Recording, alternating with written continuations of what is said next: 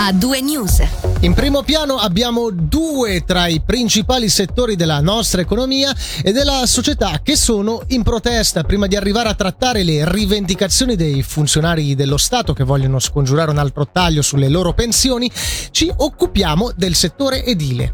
Esatto, perché i sindacati oggi hanno esposto le rivendicazioni degli operai nei confronti del padronato che spingeranno i dipendenti a scendere in piazza lunedì prossimo a Bellinzona per rivendicare nel nuovo contratto collettivo nazionale di lavoro migliori condizioni. Abbiamo incontrato proprio i sindacati Unia e OCST oggi a Lugano, come avete sentito nel focus di apertura di A2 News.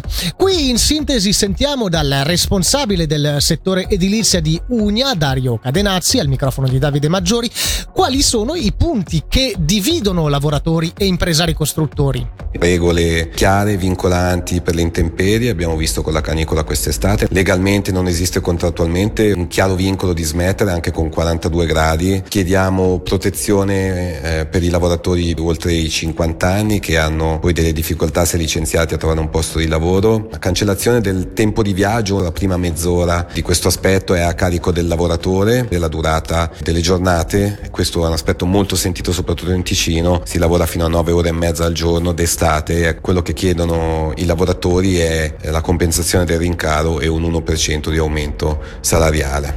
Come vi dicevamo poco fa, oggi al centro della cronaca è tornato anche il tema delle pensioni dei dipendenti dello Stato. La mobilitazione dello scorso 28 settembre organizzata da RDP, ovvero la rete per la difesa delle pensioni dei dipendenti del Canton Ticino, è stata un successo. A dirlo è stata proprio RDP che ha sottolineato come la manifestazione sia stata proposta per opporsi al taglio del tasso di conversione dell'Istituto di Previdenza del Canton Ticino che porta porterebbe a una riduzione per la seconda volta del 20% delle pensioni di circa 17.000 persone.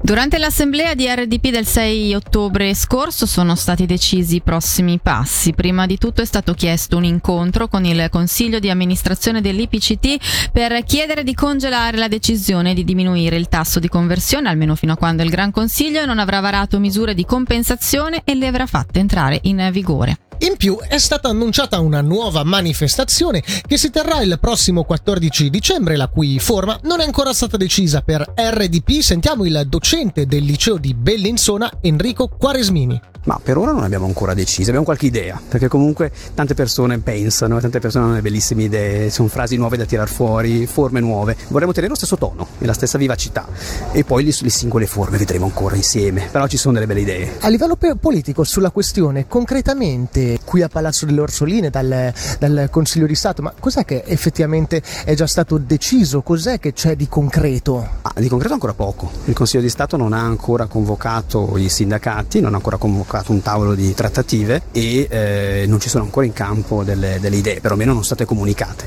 Quindi noi diciamo che per ora è tutto doppiamente vago, perché le misure di compensazione non sono ancora state svelate e sono comunque, saranno comunque appese al filo di un gran consiglio che per ora è ancora tiepido. Ecco, cercheremo di, come di rifarci valere, insomma, di far capire quali sono le nostre ragioni e di convincere tante persone, tante persone che siedono in gran consiglio a sostenerle. Autunno di battaglia sindacale all'orizzonte anche per i dipendenti della clinica Santa Chiara di Locarno, lo riferisce la regione. Il loro contratto collettivo di lavoro aziendale è infatti stato disdetto dalla nuova proprietà, ovvero la Moncucco di Lugano. Una mossa lecita questa, il medesimo contratto infatti era stato rinnovato a inizio 2020 con possibilità di rescissione dopo tre anni. Resta da capire ora la direzione verso la quale ci si muoverà. Ci spostiamo a Lugano dove il municipio vuole lottare contro l'abuso di farmaci a scopo ricreativo da parte dei giovani e per farlo dallo scorso mese di maggio presso la Foce del Cassarate è attivo il progetto Foce. Si tratta di uno stand di prevenzione e informazione che propone anche diverse attività. In conferenza stampa è stato sottolineato che l'interesse emerso ha portato alla decisione di ampliare il progetto ancora in fase sperimentale rendendolo mobile sul territorio. Sentiamo il capo di Castero Formazione Formazione, Sostegno e Socialità di Lugano, Lorenzo Quadri.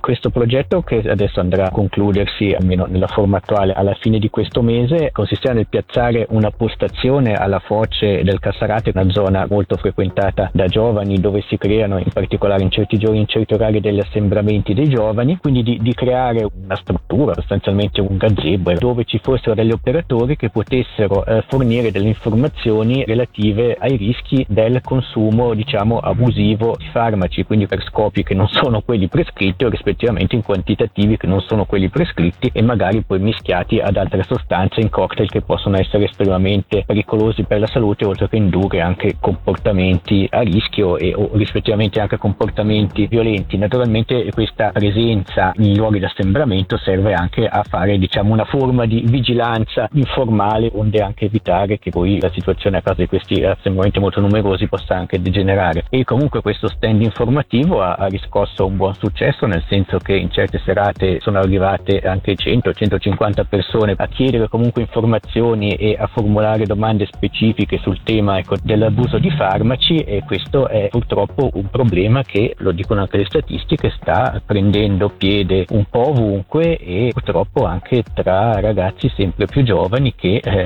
attingono anche alla farmacia, alla farmacia domestica perché eh, oltretutto queste, queste sostanze eh, sono anche facili da trovare e possono essere utilizzate magari leggendo un qualche tutorial o che so io ecco, per eh, scopi eh, che non sono quelli medici ma per scopi come possono essere sballo o, o anche altri. Ecco. Come continuazione di questo progetto è stata lanciata anche l'iniziativa Via Vai ma se vuoi stai. Questa in cosa consiste brevemente? Praticamente è la trasformazione del progetto nel, nei periodi eh, invernali in una postazione itinerante che possa quindi spostarsi nei luoghi dove si fanno gli assembramenti di giovani, quindi non più solo alla foce ma in giro per la città, questo perché si è visto comunque l'interesse e l'utilità di questo tipo di, di prevenzione. Per lottare invece contro l'abitudine fastidiosa di alcuni padroni di non raccogliere gli escrementi dei loro cani, sempre Lugano ha deciso di lanciare nel mese di ottobre-novembre una campagna di sensibilizzazione. In città infatti vi è stato un peggioramento della situazione con una media giornaliera di 60 escrementi che non vengono raccolti. L'hai fatta grossa, così è, denomina- è stata denominata la campagna di sensibilizzazione che invita i proprietari di cani a comportarsi civilmente, ricordando che non raccogliere i bisognini del proprio amico a quattro zampe potrebbe costare almeno 300 franchi di multa.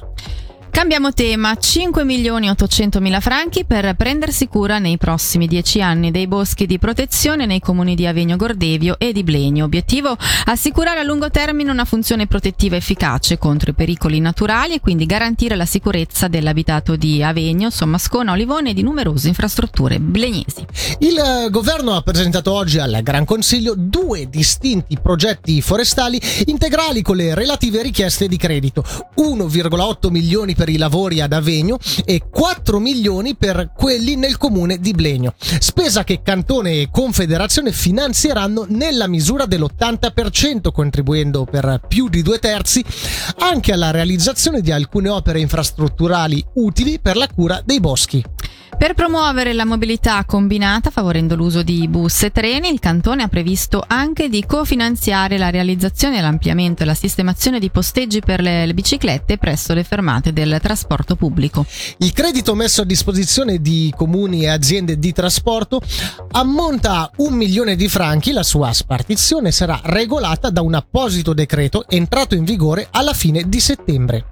Infine un'informazione relativa al traffico ferroviario nel Mendrisiotto a causa di lavori infrastrutturali. Le FFS comunicano che domenica 16 ottobre dalle 7.30 alle 14.30 alcuni collegamenti Tilo S10 non circoleranno tra Mendrisio e Como San Giovanni. Sempre a causa di lavori dal 17 ottobre e fino al 20 novembre per alcuni treni Tilo S10 non è prevista la fermata alla stazione di Balerna nella fascia oraria dalle 5.25 5 alle 20. Negli orari serali e mattutini la stessa cosa vale per alcuni convogli Tio, Tilo RE 80 come alternativa. Sono disponibili i collegamenti Tilo S40.